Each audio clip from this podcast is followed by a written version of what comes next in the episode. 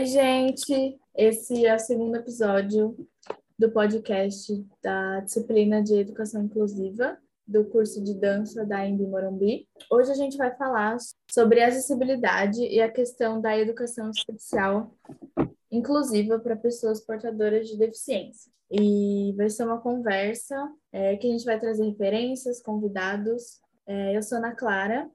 Eu sou a Kellen. Sou a Mayla Fernanda. E eu sou a Cecília. Bom, gente, é, eu vou começar falando um pouco para vocês, contar um pouco sobre o que é a Política Nacional de Educação Especial nas perspectivas da educação inclusiva. É, vamos lá. O que é essa política nacional? Ela acompanha os avanços do conhecimento e das sociais, é, visando construir políticas públicas promotoras de uma educação de qualidade para todos os alunos. Temos também o atendimento educacional especializado, que é o AE, que é um conjunto de atividades, recursos de acessibilidade pedagógicos que são orga organizados institucionalmente. E, e, o UAE ele tem o, como objetivo principal a remoção da, de barreiras para o processo de aprendizagem. Bom, gente, aqui é a Glória no Island e eu vou trazer um pouco de números, pode ser um pouco chato, mas acho que é necessário que a gente entenda um pouco sobre esse cenário, né? Então, vou trazer umas estatísticas sobre os alunos com deficiência na escola. De acordo com os dados mais recentes que temos, cresceu o número de estudantes com necessidades especiais no Brasil. Esses dados apontam que entre 2019 e 2020, o número de alunos com deficiência matriculados nas redes de ensino aumentou em 20%. E podemos dizer que esses números começaram a crescer desde 2008, quando a política de inclusão escolar foi formalizada no Brasil, e o percentual de estudantes com deficiência é, incluídos em salas regulares era de 54%.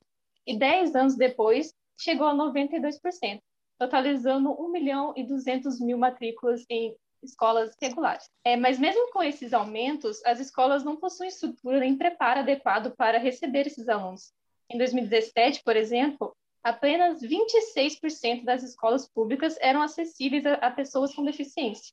E esses números ainda continuam muito baixos hoje em dia, e infelizmente quase 70% das pessoas com deficiência do Brasil não terminaram o ensino fundamental e apenas 5% terminaram a faculdade. Falando um pouco mais sobre os professores agora, né, sobre os educadores, o censo escolar de 2019 mostra que apenas 6% é, dos professores e das professoras da educação básica do Brasil têm formação adequada para ministrar aulas para estudantes que tenham alguma deficiência ou necessidade educacional específica. Os dados também mostram uma defasagem na preparação dos, dos professores que atuam exclusivamente com esse público, né? Porque apenas 42% foram capacitados para a educação especial. É, pensando um pouco sobre isso que a Noela falou, dessa falta de recursos e que estruturas são essas que, que são necessárias ter para uma educação eficaz de uma pessoa com deficiência, né?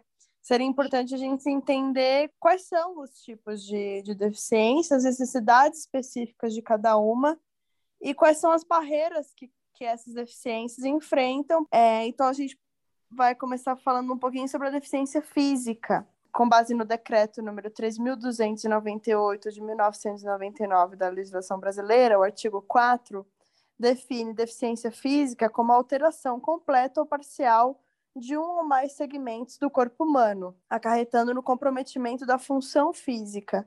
Então, monoplegia, que é a paralisia de um membro do corpo, hemiplegia, paralisia em um dos lados, só a direita ou só a esquerda, é, paraplegia, que é da cintura para baixo, tetraplegia, que é do pescoço para baixo, e o amputado, que é a falta de um membro no corpo, né? Acho que agora a gente pode falar de forma mais livre, assim, mas eu posso começar dizendo que eu entendo que um dos maiores desafios dessas pessoas tem muito a ver com acesso mesmo físico a, a lugares, né? É... Nossa, pelo menos aqui na minha cidade é super difícil um cadeirante conseguir entrar no ônibus com uma rapidez maior, porque sempre dá algum problema, sempre não está funcionando, e enfim. É, então. É, eu lembro que quando eu estudava no ensino fundamental, acho que eu já comentei com vocês em algumas aulas, que na minha escola sempre teve, sempre estudei com uma pessoa que era deficiente. A maioria deles era deficiente intelectual, tinha é, síndrome de Down, esquizofrenia e, ou autismo. É, e, tipo, eu lembro que te, tinha um garoto que era bem mais novo do que eu, que ele era cadeirante, porém também tinha deficiência intelectual, só que eu não sabia qual era. E como a gente não tinha é, elevador nem rampas para subir nas salas que ficavam no segundo andar, só tinha escadas. Então, o que, que fizeram? Fizeram uma sala é, no andar de baixo, do lado da sala de leitura, e pegaram aqueles caixotes de feira para fazer uma rampinha, para ele conseguir subir aquela um degrauzinho que tinha ali e ir para a sala e estudar. Mas e ele não, nunca tinha visto ele no, numa educação física assim com a turma. Eu só foi tipo em festival ou tipo aqueles jogos de final de ano interclasse, que ele ia lá, ficava lá Sim. torcendo lá na quadra pela sala. Mas, tipo, de participação, assim, não, nunca, nunca cheguei a, a ver, né?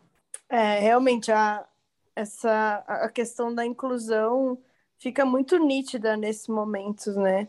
Na real, da, da exclusão, né? Porque você isola a, a pessoa com deficiência, enquanto o resto faz o que está no, no planejamento do, da disciplina, né? Então, passando para a próxima, deficiência intelectual é quando o funcionamento intelectual da pessoa é significativamente inferior à média, com manifestação antes dos 18 anos. Então, o termo técnico mais pertinente para se referir a essas pessoas é deficiente intelectual, para substituir o termo deficiência mental, né? Uhum. É... E aí eu acho que a gente pode, então, pensar nas barreiras. Eu acho que, que aí vai num vai numa escala muito mais profunda, assim, né, de, de barreira para pessoas com deficiência intelectual, mas entra numa, numa discussão de, de ter dificuldade de comunicação, né?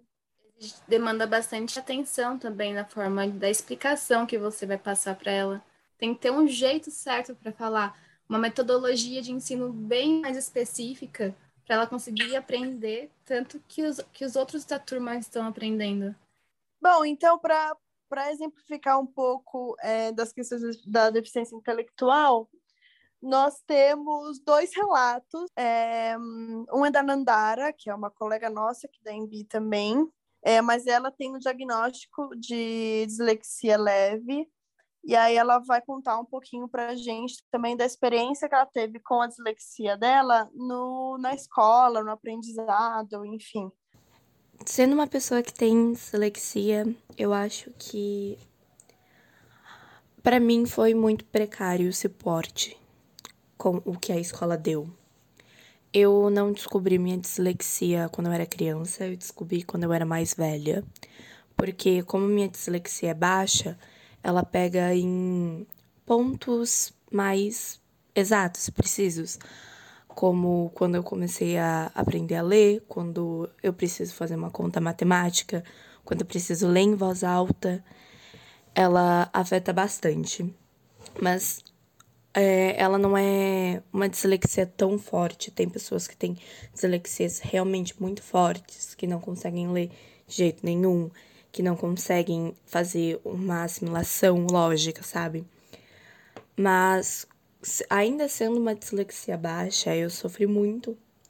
Eu tive experiências que eu não gostaria de ter na escola. É, até o meu terceiro ano, até o final do terceiro ano, eu não sabia ler nem escrever direito. É, eles queriam me repetir de ano, eles achavam que eu não me esforçava. E não era questão de me esforçar ou não, eu só não conseguia.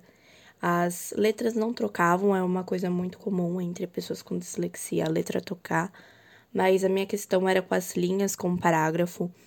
E até a minha mãe falar para mim tentar ler com uma régua, eu não conseguia, eu trocava, eu pulava. Então eu tive que começar a ler com régua para treinar a assimilar os parágrafos.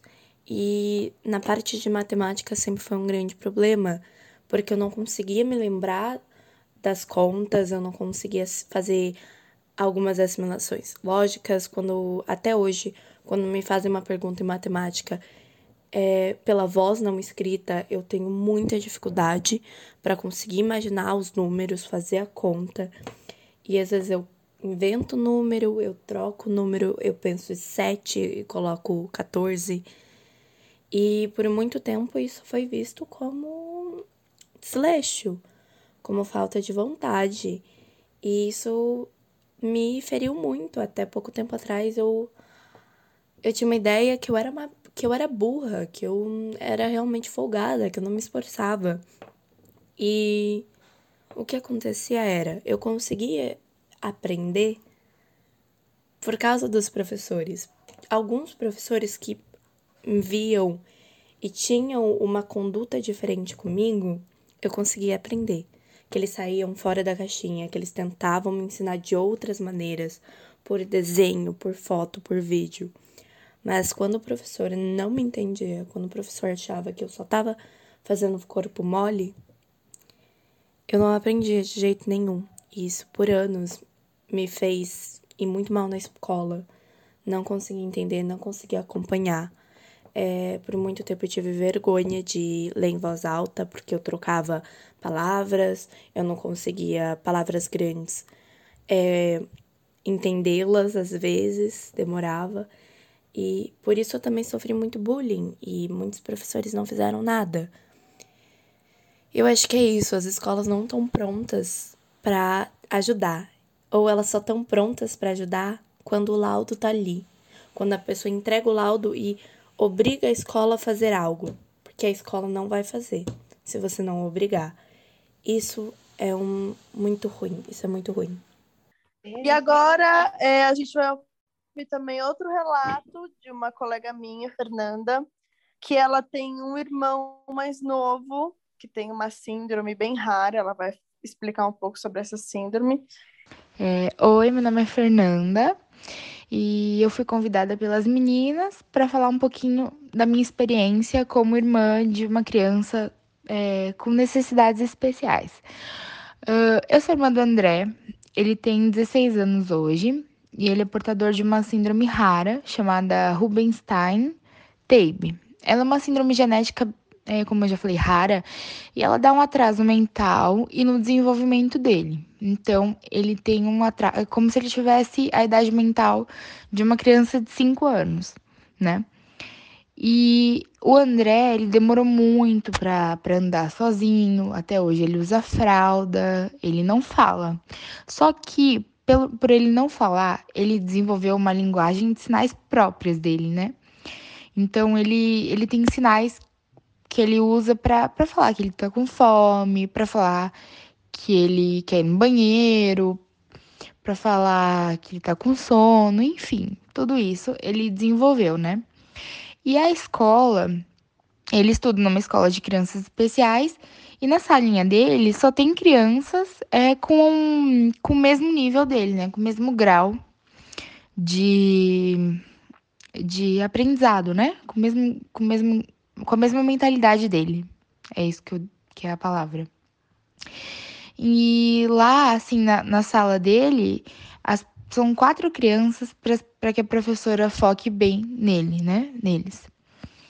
E ele aprende mais visualmente. Então, ele, ele aprendeu as letras e os números olhando. Ele ganhou um livrinho e nesse livro a moça falava a letra A e mostrava que era letra A, letra B era letra B e por aí ia. Então ele aprendeu o alfabeto assim e os números foi a mesma coisa, as cores e tudo mais. Na escola é basicamente assim que funciona. Eles fazem muitas atividades é, visuais e táteis também, porque texturas são muito importantes para ele e sons também. Então lá na escolinha ele também faz musicoterapia junto com a parte é, didática, que é basicamente assim que funciona. E a escola, para ele, não é só importante pelo fato da didática, pelo fato dele aprender as letras, os números, as cores, mas também por ele interagir com as outras, com as outras crianças e aprender o convívio, né? O, é, a parte social mesmo. Isso também é muito importante para ele, para poder formar ele tendo uma inclusão social mesmo. Então, sobre o que a Cecília estava falando é, agora sobre tratamento com, de outros com pessoas com deficiência, a gente pode entrar naquilo também do preconceito velado, né? Porque tem alguns sentimentos, como a tolerância e o respeito, que também podem estar nutridos de valores prepotentes. E é que, que vem essas coisas de, tipo, de tratar com, como se fosse uma criança e afins, achar que a pessoa não tem capacidade, que ela é inferior, né? Ficar com essa, essa postura de superior à pessoa, e enfim, isso pode ser um preconceito velado também. Isso, não, total, né? Numa, numa sociedade capacitista, a gente não respeita, né? A gente tolera o. Exatamente. Sim. Nossa. Bom, muita coisa, né? É, eu lembro de uma discussão que eu tive num curso que eu fiz em outra faculdade, é, que a gente estava fazendo uma discussão sobre banheiros. Era uma faculdade de arquitetura, enfim, a gente estava conversando sobre banheiro. E aí, quando a gente começou a falar de deficiência, a gente entendeu que o, a pessoa com deficiência é vista como um terceiro sexo, né? Porque o banheiro masculino, o banheiro feminino e o banheiro para deficiente independente de, de gêneros, de sexos Sim. e identidades, né? Talvez a gente entre naquele negócio de integração também, né? Que é uma integração, não exatamente uma inclusão. Uhum. Inclusive, a própria Mantoan, né? Que é uma doutora de educação e professora da Unicamp, fala sobre isso, né? Os dois processos são bem distintos e um deve ceder lugar ao outro, mas a integração, na integração, há uma seleção prévia dos alunos a partir da mudança adaptativa deles ao regime escolar. Enquanto na inclusão torna-se mais radical e questionador ao colocar todos os alunos para frequentar a mesma sala de aula. Ou seja, uhum.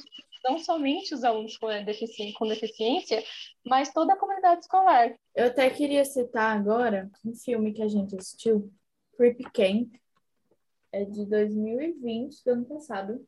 E é um documentário, na verdade, conta sobre um acampamento.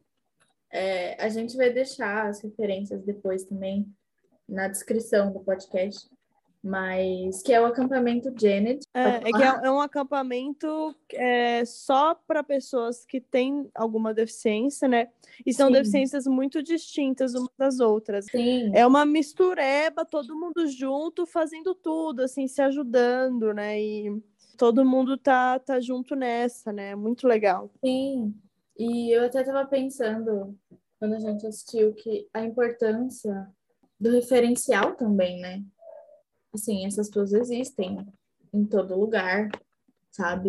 Não é. Da representatividade, né? É isso, representatividade. Sim. Porque na sociedade de, de que, que, pensa que integração, no lugar que é integrado, o, as pessoas com deficiência estão inseridas na sociedade, mas elas não se misturam com quem não é com quem não tem deficiência. Eles, eles ficam dentro de uma bolha, só eles, dentro da grande bolha que é a sociedade. Agora, na inclusão, não existe nenhuma bolha dentro da sociedade. A sociedade é uma bolha única e todo mundo misturado. Sim, Acho que deu para entender, né? Ficou claro, ficou visual. Uhum. Sim, ficou. É, a gente definiu o que seria capacitismo também, né? Porque muita gente não sabe. E basicamente seria o preconceito contra pessoas com deficiência. É, bom, então vamos falar agora de outra, outro tipo de deficiência, a deficiência visual. É, acho que o que muita, muita, muita gente não sabe é que deficiência visual não é somente a cegueira, né? Existe também o que a gente chama de baixa visão. As pessoas que usam óculos, por exemplo, né? Elas têm, não têm 100% da visão, né? Da capacidade de, de visão. Tem 90, 80, enfim, cada pessoa vai variando. A pessoa com baixa visão é que tem menos que 30% da, da visão dela, né? Então, é um comprometimento visual muito intenso. A gente tem a nossa amiga, a Débora, que inclusive é uma integrante aqui do nosso grupo, que ela tem baixa visão e ela vai contar um pouquinho para gente é, da, da experiência dela. Bom, eu, como portadora de deficiência visual, eu acho que a escola também não tinha muita estrutura para poder adaptar para pessoas que têm deficiência. Por exemplo, ampliar a letra, prova, é, os livros, as leituras dos livros, as apostilas. Então, eu acho que a gente ainda tem uma dificuldade muito grande, tipo, em estar tá na sociedade. porque também além da, de sofrer bullying e é muito difícil. E eu acho que, tipo, eles têm que abrir um espaço pra gente, pra gente poder mostrar que a gente também é capaz de fazer as mesmas coisas. E não, tipo, excluir a gente, só porque temos deficiência visual. E é isso. E aí, pra gente falar de recursos de acessibilidade dessas pessoas, né? Tem o piso. Esse piso tátil. Piso tátil. É, aqueles que têm, têm formatos que são mais retos, que é o de direcionamento, e aqueles que são redondinhos. Aqueles redondos é tipo como se fosse uma atenção, sabe? Eu pesquisei aqui também, aí eu descobri que, tipo, por ele ser uma cor mais chamativa, é porque como tem, tem pessoas com baixa visão, mas que não são, tipo, é, sem, a, sem a visão totalmente, igual você falou, tipo, tem 50%, alguns porcentos Uhum. ainda, elas conseguem enxergar. Tipo, elas- além delas sentirem com. Ah, eu esqueci o nome daquele negocinho que elas seguram. Eu acho que é bengala mesmo. Elas usam aquilo pra sentir onde é que tá, e como ela é uma cor mais chamativa, elas conseguem ver a cor. E é bem legal de falar também essa parte, acho que é da, não sei se é da bengala. Se eu tiver errado, desculpem, que eu não me lembro. Bengala inteligente. É tipo, cada uma tem uma cor também que sinaliza, tipo, do que a pessoa tem. Se ela tem. Sim. Bengala branca é por pessoas cegas. Bengala verde é para quem tem baixa visão. Então, próximo, próxima categoria, já estamos acabando. É, é a deficiência auditiva e a surdez, né? Também enfatizando aqui que existe uma, uma di- diferença entre deficiência auditiva e a surdez, né?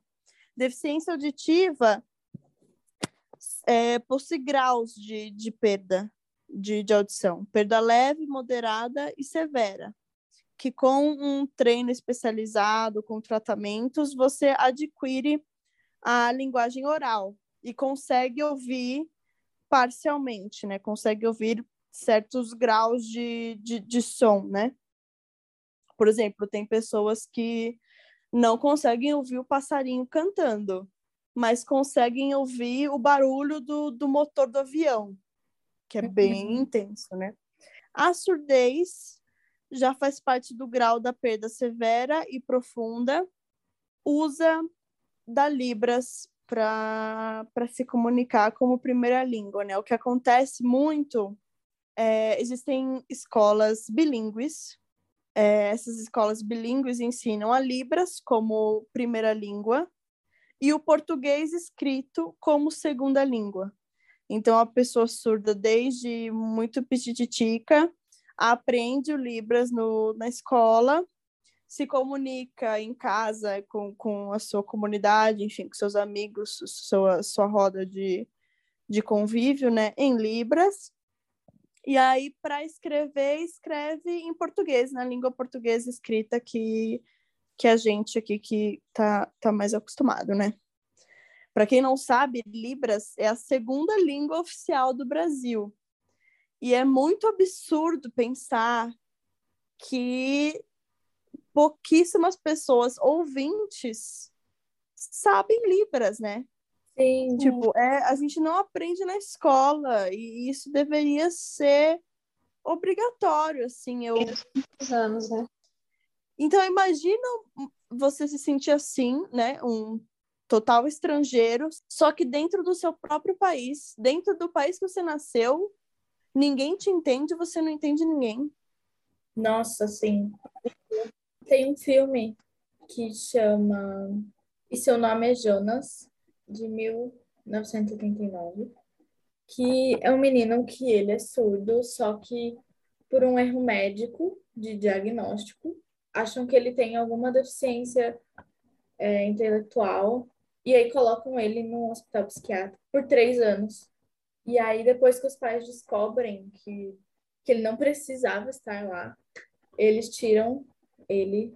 Muita gente fala que as pessoas surdas é, são muito agressivas e são muito expressivas. Essa agressividade, essa, expressi essa expressão tem muito a ver com a, a linguagem corporal e a expressão facial que é necessária para a comunicação em Libras acontecer efetivamente. Sim. Porque a, a, a expressão facial, por exemplo, a, a expressão facial vai dizer se você está fazendo uma pergunta, se você está fazendo uma afirmação, se você está uhum. triste, se você está feliz enquanto fala a, a fala, né, enquanto está falando, fazendo o sinal da palavra. Sim. Então, sem a expressão facial e a corporal, fica muito difícil de entender o que a pessoa está dizendo em libras. E aí essa expressão toda causa essa sensação que muita gente fala de que surdos são muito agressivos. Está querendo comunicar uma mesma coisa o tempo todo e as pessoas continuam sem entender o que que você quer dizer. É Sim. É óbvio que a pessoa vai, vai, vai ficar, vai, vai começar a espernear, vai gritar. No caso desse menino, ele, ele emite som, claro, a pessoa surda não é muda, isso é muito uhum. importante dizer surdo-mudo não é um, um, uma fala correta. O que acontece muito é que a pessoa surda não aprende a falar. Sim. Porque ela não ouve. Mas ela emite som. E se ela vai no fono, ela consegue aprender sim a, a falar. Mas é o que eu tô falando. Então, e aí essa agressividade traz essa. É, é o que fez colocarem o um menino num hospital psiquiátrico, né? É. Porque, porque você começa a entender que a dificuldade de comunicação é tanta que você pode pensar, ah, deve ter um grau de autismo, então. Nossa, já que não consegue se comunicar direito, não consegue conviver o que pessoas Sim. ouvintes normalmente convivem, ah, então deve ter uma síndrome X. É, eu acho que o erro médico entra aí, né? É. Às vezes é a própria escola também, né? Que quer diagnosticar o aluno, fala para os pais, ah, é. acho que seu filho tem isso, ou já ouvi falar mesmo que era esquizofrênico, sabe? Tipo, não, uhum. não dá o diagnóstico certo, manda ir ao médico, enfim, porque isso pode atrapalhar tanto o desenvolvimento da criança na escola. Nossa, e, ai, é. Então, para finalizar, a gente tem o transtorno do espectro autista. Então, a lei número 12.764, de dezembro de 2012, muito recente, muito recente. É, parágrafo 2 diz assim: a pessoa com transtorno do espectro autista é considerada pessoa com deficiência para todos os efeitos legais. Ela pode apresentar um prejuízo né, na, na interação social, na comunicação e no comportamento, conforme é, graus também. Varia entre grau leve, moderado e severo. É, e aí eu acho que inclui muitas das barreiras que a gente já já estava conversando, né? Sim. De, de principalmente comunicação e entender com, com é, a melhor forma que essa pessoa vai conseguir aprender algo, né? Eu queria citar também mais uma referência de filme. filme? Que, na verdade, não é filme, é uma série. É, acho que muita gente conhece. Atípico. É Atípico. Ai, é maravilhosa. Perfeita. É uma série que tem uma pegada meio teen, assim, né? Meio Sim. high school. E... Mas fala da, da experiência desse menino que tenha um, um, certo grau de autismo no dia a dia da escola, os desafios é. que ele é. tem com a namorada, com o melhor amigo, conseguir um trabalho, enfim. Sim, entrar para a faculdade e é, bom, então, para falar um pouquinho de autismo, tem uma colega nossa, Camila, que tem um, um irmãozinho mais novo, que tem também um diagnóstico de um certo grau de autismo, e aí ela vai falar um pouquinho também sobre isso. Oi, gente, tudo bem? Eu sou a Camila Campos, também sou estudante da Universidade em Morumbi, também no curso de dança, e hoje eu tô aqui não como estudante, mas como irmã de uma pessoa que possui autismo. Meu irmão tem autismo diagnosticado há uns dois anos, mais ou menos. É, agora ele tem 10 anos, o nome dele é Vinícius. E a gente descobriu porque muitas pessoas falavam pra gente que o Vinícius era quieto, ele era estranho, ele demorava para aprender as coisas, ele demorou para falar, ele demorou para andar. E por tanto as pessoas falarem que a gente foi levar ele num psicólogo, num psiquiatra, para tentar entender se tinha alguma coisa ou se era só o jeito dele. E aí, há pouco tempo atrás, a gente descobriu que ele tem autismo. O grau de autismo dele é sociável, então ele não é uma pessoa muito sociável. Ele não conversa com outras pessoas que ele não conheça, ele evita, evita contato nos olhos, ele abaixa a cabeça, ele não gosta muito de barulho também, de luzes, muita informação, não gosta de, de gente falando enquanto ele tá falando. Esse é o grau dele, é leve, nada muito é, grande, mas ainda assim ele vive com isso. E agora eu vou falar um pouco para vocês do Vinícius na escola. Bom, por ser uma pessoa muito não sociável, por conta do autismo, ele não tem muitos amigos. Então, ele faz as atividades sozinho. O grupo do WhatsApp que tem todos os alunos, ele não tá. Existe até um episódio no qual existia um trabalho que precisava ser feito. E aí era um grupo de pessoas que iam fazer esse trabalho e ele esqueceu do trabalho no dia. E como ele não estava no grupo do WhatsApp, ninguém lembrou dele. Então, cortaram ele do trabalho. Simples assim. Essa escola que ele estuda é uma escola que eu estudei, eu me formei nela no ensino fundamental e ele também está se formando, agora ele está no sétimo ano. E bom, ele está desde cinco meses nessa escola.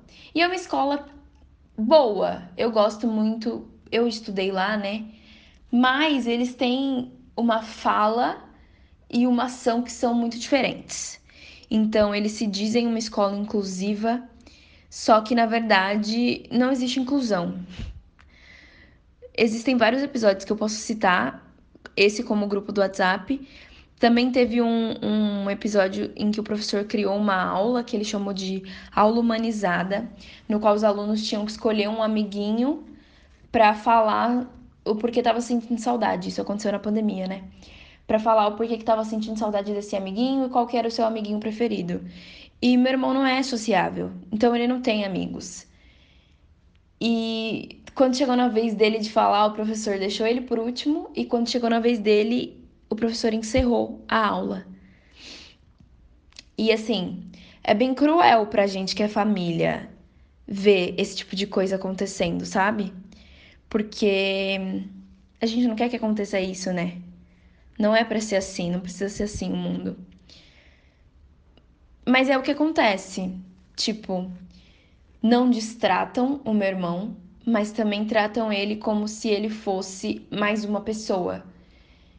E ele é uma pessoa que precisa de uma, um outro tipo de atenção, um outro tipo de cuidado. E às vezes a gente sente que o mundo não tá a gente não sabe lidar e o mundo sabe menos ainda. E para ele tá tudo bem, porque ele não é sociável, ele não é apegado a esse tipo de coisa. Ele não liga se as pessoas cortam ele, excluem ele, esquecem dele. Mas pra gente eu acho que sofre mais. E assim, esses são. Citei dois de diversos episódios que já aconteceram com meu irmão e que vivem acontecendo e a gente está aprendendo a lidar com ele, ele está aprendendo a lidar com a gente. E a escola não está nem tentando aprender a lidar com isso. Então, assim, são coisas para se pensar. Bom, já estamos chegando ao fim do nosso podcast. É, e para encerrar a nossa conversa, a gente queria só trocar uma ideia sobre o que fazer então, né? Já que a gente discutiu sobre as barreiras que cada deficiência possui, a, o que uhum. é cada deficiência, entender melhor é, tudo isso. Então, vamos conversar um pouco agora como solucionar, o que, que a gente faz né, para melhorar isso. Então, gente, vamos falar um pouco sobre o DUA, que é o Desenho Universal para Aprendizagem. O duo foi desenvolvido por David Rose e Annie Meyer e outros pesquisadores de um centro de aplicação especial de tecnologia. É, e foi apoiado pelo Departamento de Educação dos Estados Unidos em 1999. É, em resumo, o ele se trata de um modelo prático que visa ampliar a oportunidade de desenvolvimento de cada estudante por meio de planejamento pedagógico contínuo. Um exemplo disso é numa escola que você pode que a professora, em vez de passar somente um modelo de uma avaliação, ela pode alternar, pode, pode fazer um modelo de avaliação escrita, escrita e com imagens e só com imagens. Então, ela tem vários meios de passar a mesma prova de formatos diferentes. E isso é, aborda toda, todos os alunos que possuem alguma deficiência intelectual, que tem dificuldade de aprendizagem na, na, escrita, na leitura. Então, através dos desenhos, a criança pode conseguir a, é, assimilar o que está sendo passado e aprender. Eu acho que deve começar a partir das mudanças, é, mudar as condições estudantes que originam bem na, na própria escola pública mesmo, né? Que eu acho que é bem a raiz da coisa. Total. É. Se não, se não tá na escola pública, é, é, a gente não, não vai conseguir avançar muito, né? Tem que chegar. Criar, a escola pública é, é, o, é o mais profundo, assim, é, é a raiz de tudo mesmo. Uhum, uhum. Preparar o professor, né, para que ele é, proponha uma pedagogia da diferença, podemos dizer assim, que celebra a diversidade e tudo mais. Eu acho que é, é um, um ponto uhum. super importante também. Na formação, a estrutura né, da escola. Professor, tipo, Sim. Tem que ter. Eu acho que é isso, assim, é, é Libras para todo mundo, é, calçadas sem buraco, vamos botar esses arquitetos, esses urbanistas para projetar coisa boa, é, é, rampa para todo lado. Acessibilidade é a palavra. Total. É. Piso tátil para todo lado. Informação, né? Assim, acho que é isso também. Uhum. Assim, é, disseminar a informação certa. É, em todos os lugares possíveis, né? Bom, ficamos por aqui. Muito obrigada a quem ouviu até aqui. Eu sou a Cecília. Eu sou a Luaila. E eu sou a Ana Clara. Eu sou a Kelly Marques. É, manda isso para o grupo de família, manda, manda isso para os seus amigos, amigos, manda para informar todo mundo. Sim, e lembrando, inclusão é o privilégio de conviver com as diferenças. Então, é isso aí, gente. Yay! Ui! Uhul!